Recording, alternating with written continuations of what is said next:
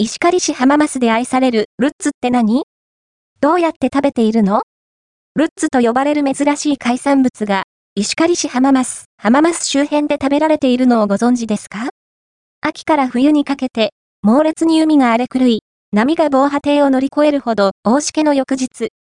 力尽きたように浜辺に打ち上げられる謎の生物ルッツは、浜益でも、年にいちからにどしかお目にかかれない貴重な海産物として知られています。地元民の心をつかんで離さないルッツの魅力を紹介します。